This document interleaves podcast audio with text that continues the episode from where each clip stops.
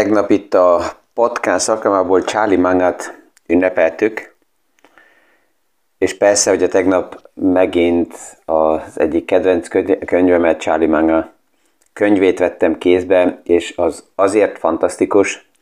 mert uh, teli van idézetekkel, amit nagyon sok szemszögből lehet eh, megvilágítani, de minden esetre persze a befektetésekhez passzol,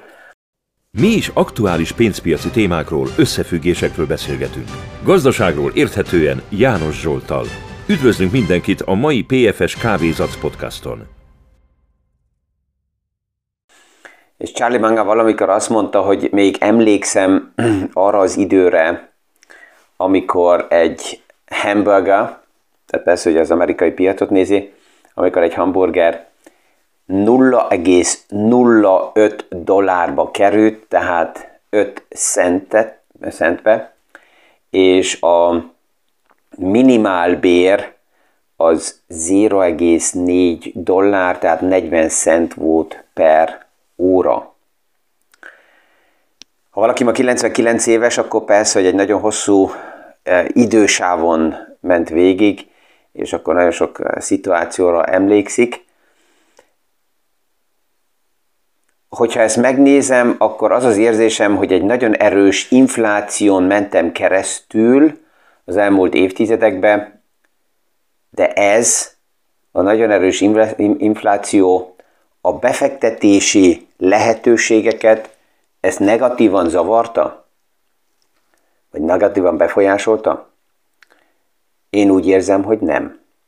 A megfelelő befektetések pont ezt az inflációt nekem mindig kompenzálták. Tehát, és a következő napokban még fogok egy pár idézetet kézbe venni, mert hogyha egy ilyen fantasztikus befektető 99 éves, és vannak néha kijelentései, akkor ezeket érdemes így, így, így, mind a, mind a finom tejcsokit így a nyelvünkön szétengedni, mert ebből sok mindent ki tudunk venni, látunk, meg tudunk érteni. És még egy jó ideig fogunk arról beszélgetni, hogy a bevásárlási időkle, időknek milyen a tulajdonsága. Um, újra és újra hallom azt, hogy elméletileg jó lenne mély árfolyamokon bevásárolni, és majd magas árfolyamokon eladni amikor így beszélgetek emberekkel, befektetőkkel erről az ötletről, akkor szinte logikus, hogy a fejekbe az a kép van, hogy néha legyen olyan idő, amikor rövid ideig jó bevásárolni, mert az azt is jelenti, hogy akkor nem szárnyalnak az árfolyamok, nem dübörög a piac, nincsen boom éppen, és nagyon sok idő legyen, amikor fantasztikus árfolyamokon lehet eladni. És a valóság pont fordítva néz ki, hogy nagyon sok idő van, amikor megfelelő árfolyamokon lehet bevásárolni, és néha történnek olyan piaci események, amelyek kiváltanak egy boom szenáriót valamelyik piacba, és akkor persze, hogy ideális lenne, hogyha az a piac rész a portfóliómban lenne, hogy azt majd esetleg ott el tudjam adni ha éppen pénzre van szükségem, vagy ha úgy érzem, vagy felfogom, vagy a stratégiámhoz passzol, hogy ez egy abnormális boom, és ezért ebből ott ki tudok szállni. Amikor ilyen csártok vannak, ahol lehet azt látni, hogy valamilyen, valamelyik piac nagyon erősen felszaladt, és azután visszacsökken, akkor egy veszélyes gondolat van nagyon sok embernek a fejébe, hogy amikor az a, az a bizonyos piac így zászlórút-szerűen felindult, elindult felfele, akkor ott nagyon sokan nagyon sok pénzt kerestek. És a valóság teljesen másképp néz ki, mert általában, ha, ha kialakulnak ilyen e, nis témákba boomok, akkor nagyon sokan abban nincsenek benne. Az általában illikvid és elég szűk piac is. És amikor elindulnak felfele, akkor egyre lassan többen és többen erre ráfigyelnek, de a tömeg még nem. a médiában általában arról még nem lehet is olvasni, amikor elindul egy ilyen boom. A social médiában még inkább nem lehet arról beszélgetni, mikor elindul egy ilyen boom. És mennek fel az árfolyamok, és amikor fenn vannak, akkor jelenik meg a média, annól jönnek a sajtócikkek, akkor jön a tömegtől a pénz, és hogyha ilyen téma szektorról beszélünk, van egy bizonyos ilyen nis téma, amelyik nagyon felpörgött, annak két baja van. Az egyik problémája az,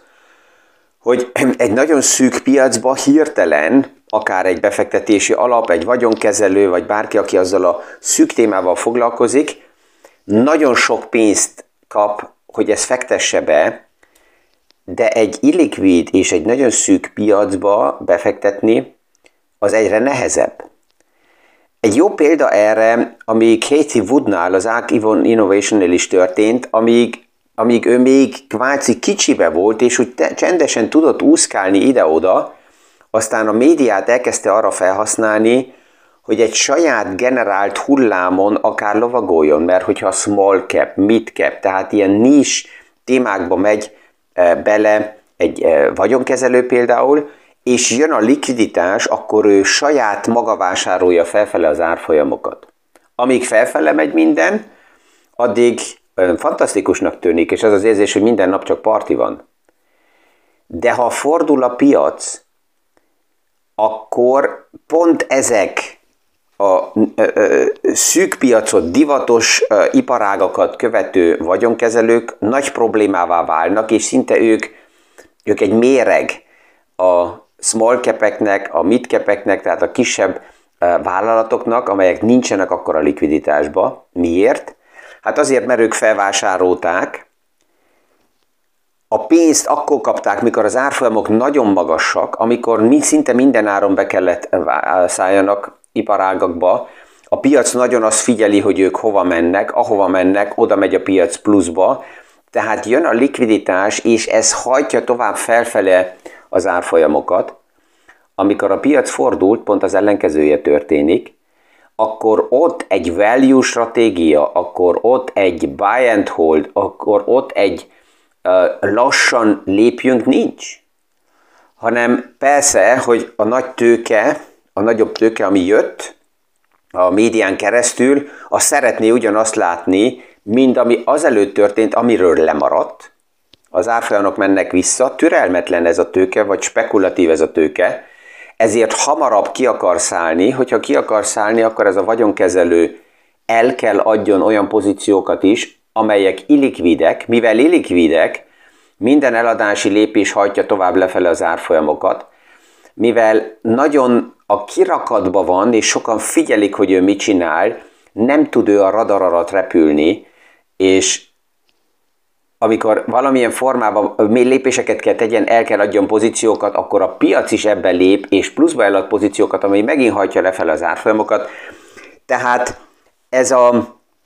a, a, a, a nis és a nagyon divatos és szűk piacokra ráépített divatos jelenségek, ezek mind a két irányba toxikusak. Felfele is, és lefele is. Tehát még egyszer a tévhit, amikor jönnek így a csártok, hogy és ott menjen kerestek, nem, ott kevesen sokat kerestek, ha kiszálltak, és a nagy tömeg pedig nagyon sokan, nagyon sokat vesztettek, amikor bemegy, belemegy a piac egy ilyen hosszabb visszaesésbe, és csak nézzük meg, hogy a multi a social médiába az elmúlt években végig lovagolt pozícióknak hogy néznek ki az árfolyamai, itt nem ritka az a jelenség, hogy nagy divatos szárok a csúcstól mínusz 70 a legjobb esetekben, de mínusz 80, mínusz 90 százalékokat mutatnak a, a portfóliókba. Tehát um, és akkor, mikor ez van, akkor, akkor jönnek a kijelentések, és ez is már is visszajelzés, hogy á, oké, pont most ki vannak bombázva, és most kell, mert mínusz 90 százalékról ahhoz, hogy a csúcshoz talál, kerüljön egy, egy bizonyos befektetés, az azt jelenti, hogy ez plusz 900 százalék, tehát akkor ezt venni kell, ha az, az iparág ezt túléli. És tehát csak azért, mert valami tőlem 90 százalékkal esett, ez nem azt jelenti, hogy olcsó. Minden szintről tud bármilyen pozíció minden nap 50%-ot csökkenni. A nulláig minden szintről van egy lehetőség következő mínusz 50-re. És, és ezt, ezt mindig érdemes szem előtt tartani, hogyha ma, mint befektető a piacokat figyelem, és főleg azok, akik, akik persze, hogy nyalogatják a sebeket, amit az elmúlt egy-két évben a, a kezdetre összeszedtek, mert hát teljesen minden más. És Charlie Manga egy ilyen időszakban nagyon jó passzol, mert neki és az ő modellének ilyen rövid piaci kilengések, divatos túlzásba vitelek, azok lényegtelenek. Kaptam egy olyan visszajelzést is, hogy a, a, a tőkepiaci témákról, a podcastokról, hogy lehet ennyit dumálni, hogy van minden nap egy, egy podcast, de hogyha valaki belehallgat, akkor ennek több mint a, a, a fele az, az nem direkt a piacot érinti. Erre csak megint um, a Charlie Manga és a Warren Buffett hozzáállása az, ami nekem személyesen tetszik, akik ugye azt mondják, hogy mi a tennivaló, hogyha a piacokkal foglalkoznak, az egyik oldalról néha vásárolnak, másik oldalról néha akár el is adnak, de nagyon-nagyon-nagyon sok időt foglalkoznak, különböző témákkal beszélgetnek, és ebből a ebből a sok beszélgetésből alakulnak ki képek, ami majd azután segít saját döntéseket hozni, hogy hol, mikor, milyen esetben lépek. Én, mint pénzügyi tervező és az ügyfeleimmel nagyon-nagyon sokat beszélgetünk rengeteg témáról. Azért, hogy ezekből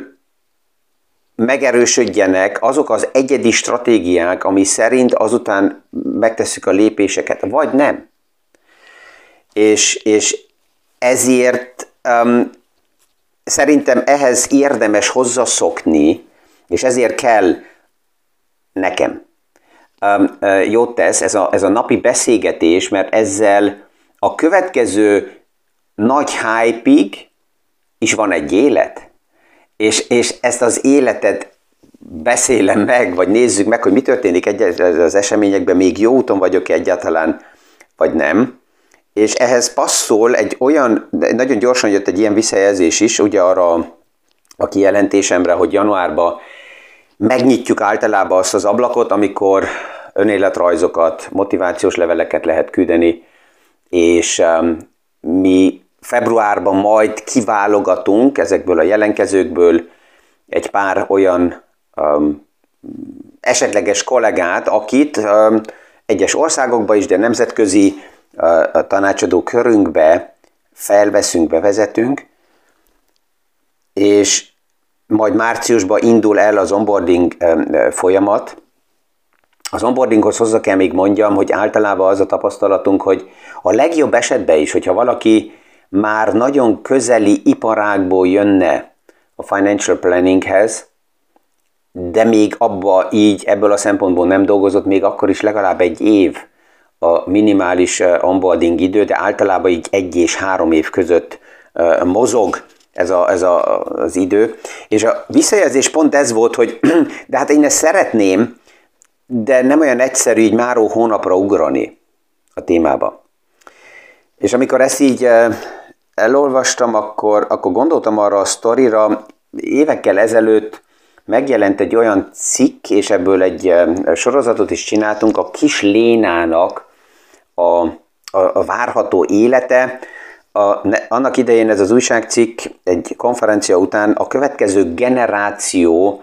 lépéseivel foglalkozott, és fel volt egy kicsit így vázolva, hogy mi fog történni a következő évekbe, évtizedekbe, a következő generációval, abból a szempontból nézve, amit, amit aktuálisan tudunk.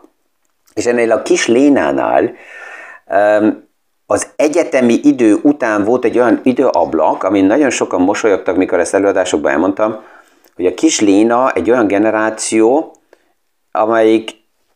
két, három, négy projekten fog majd dolgozni, tehát az az idő, hogy, hogy csak egy munkája van valakinek, az meg fog szűnni. Ez ma a lányomnak már 19 évesen teljesen normális, hogy különböző projektekbe dolgozik, ehhez egy dolog ne, persze fontos, kell egy olyan alap know legyen, amit a piacnak el tud adni, vagy amit megvesznek vállalatok tőle, és ezek a projektek részbe alkalmazotti státuszban vannak elszámolva, és részbe vállalkozói státuszban. Tehát ez teljesen független és teljesen mindegy, hogy valakinek a know-how-ját a piac hogy veszi meg, és milyen formában van ez elszámolva alkalmazott vagy vállalkozó oldaláról. Ha azzal kibékülünk, hogy a nap végén egy a döntő, nem időt leülni valahol, hanem a teljesítmény, az eredmény. És ez a sztori a kis Lénáról, ezt észreveszem több embernél, hogy ez így figyelik kívülről, és mosolyognak, hogy aha, ilyen lesz a következő generációnak az élete,